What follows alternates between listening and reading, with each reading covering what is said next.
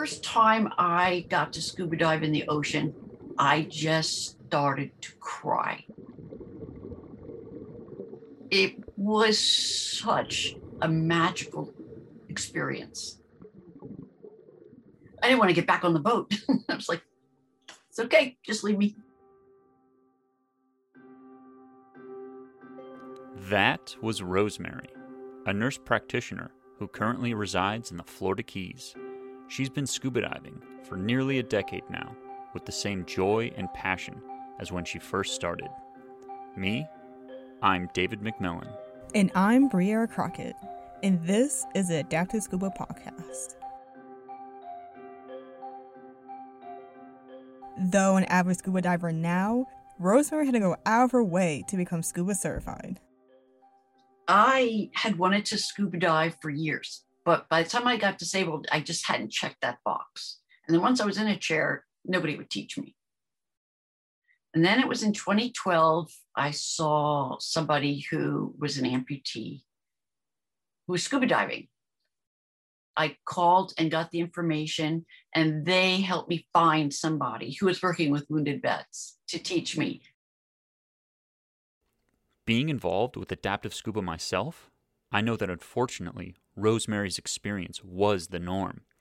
But now, organizations such as Therapeutic Scuba Institute, which Rosemary and I are both members of, are trying to streamline this process and increase accessibility so that adaptive scuba isn't such a novelty.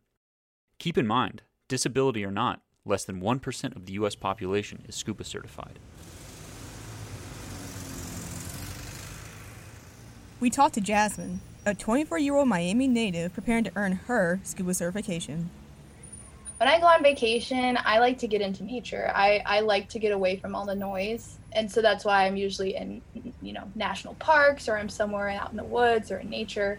Um, that, that's where I like to retreat to because I do live in a city. I live in a very loud city. I'm really looking forward to having like another outlet in the ocean where I can find some silence and some peace. Jasmine, like Rosemary, is a daily wheelchair user due to being paralyzed from the chest down. And also, like Rosemary, she's excited to see what this new underwater world has to offer, despite needing to overcome some obstacles. I'm not scared of being in the open water, open, ocean. I'm not scared of like sharks or anything like that. I think it's more dangerous driving around here day to day than getting into the ocean to dive like than a fear of sharks, in my opinion. they might just take like a little nibble and be like, mm, yeah, we don't like her. As far as the steps she'll need to take to achieve this goal? Well, it's actually to a large degree the same as everybody else. The first thing, if you or one wants to become a scuba diver, is to understand what you need to be safe.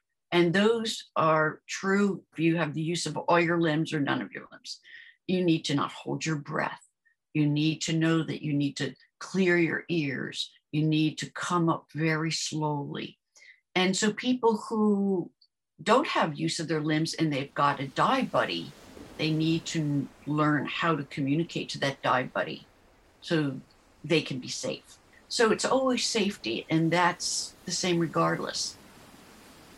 But basically, my ass is super buoyant, and I'm hoping that they can they've figured out a way to help people that have had this sort of issue. I'm anticipating that to be a bit of an issue at first. And other than that, I mean, I, I think I'm going to be able to get the hang of it pretty quick. I'm a solid swimmer. I can respond to like social cues and directions fine. But I think it'll be more just like getting into the water that might be difficult and getting out of the water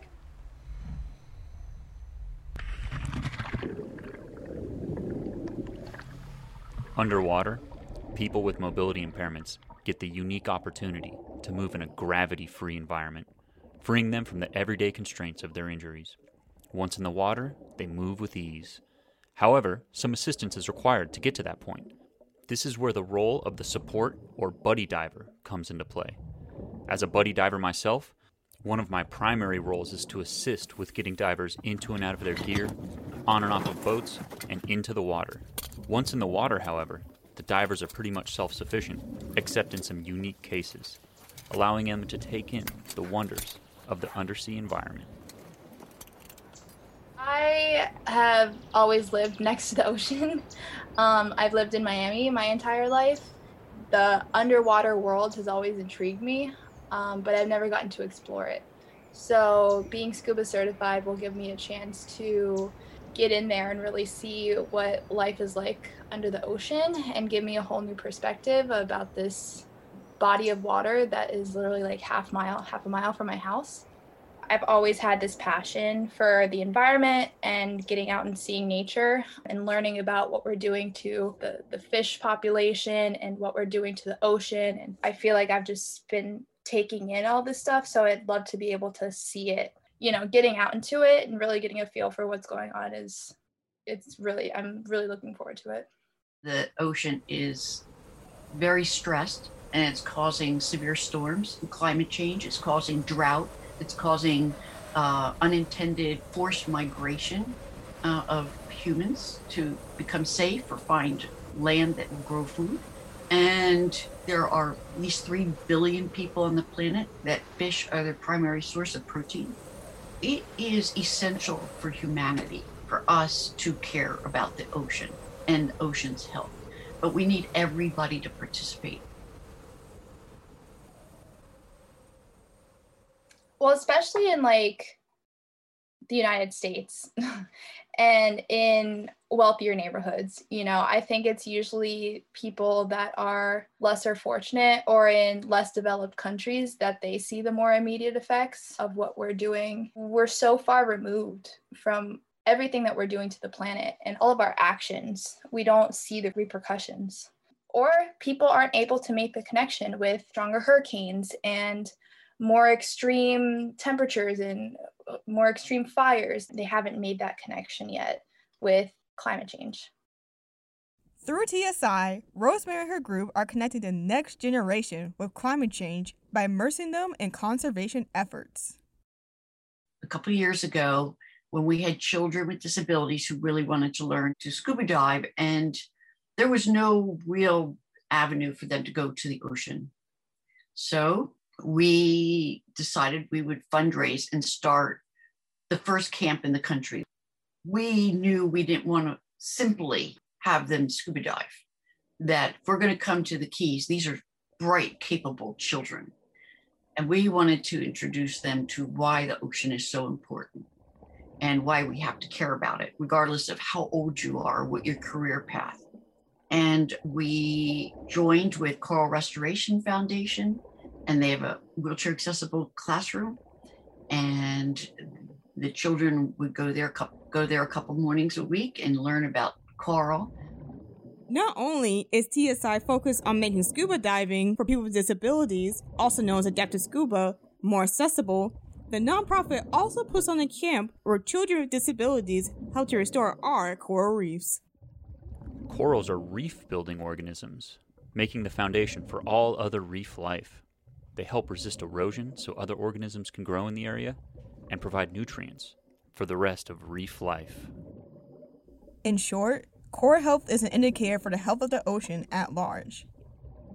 I mean, you can go to the beach and stuff, but to be underwater and actually see firsthand what's happening to the second or third largest coral reef in the world, which is right in the Florida Keys, would just kind of be unparalleled. And it's information that I'd love to pass on to like my close people and my friends and my family we need healthy coral reefs. They're an integral part of our ecosystem. We need the ocean healthy for us to survive. So I love to be more hands on in helping it heal itself a little bit.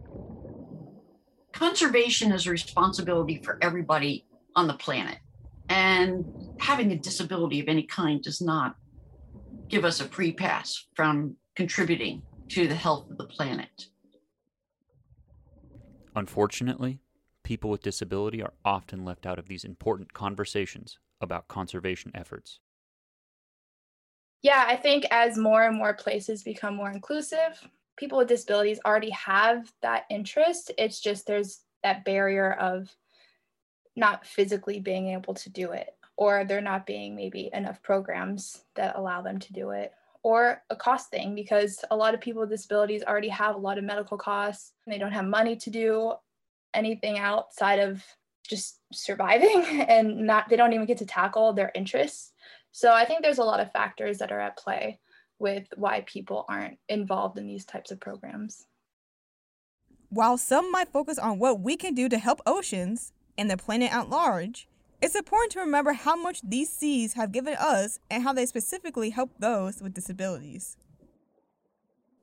the ocean is therapeutic at so many levels in terms of physical therapy it's very good because when many of us can't move all of our limbs on land because of gravity, we can in the water. And you spend a couple hours a day literally doing physical therapy if you're scuba diving. It can only benefit us because if you sit in a chair for enough years, you know, you get contractures, certainly diminished muscle tone. And this is a very good way of combating it and improving circulation and having fun. Laughing is really good physical therapy. And you can't help but laugh when you're on a boat and in the ocean. When you feel like you're doing something good for the planet, you get that return like tenfold. Just felt good for my for my mental health. Like it just I, it felt right and it felt like I was more aligned with my own principles. Well, as my heroine Sylvia Earle would say, we take care of the ocean, then we take care of life on the planet. It's not uncommon for people to report a sense of calm, a sense of, of experiencing less spasticity, less pain for at least a few days after scuba diving. We don't know if it's being at depth. We, we're really not sure.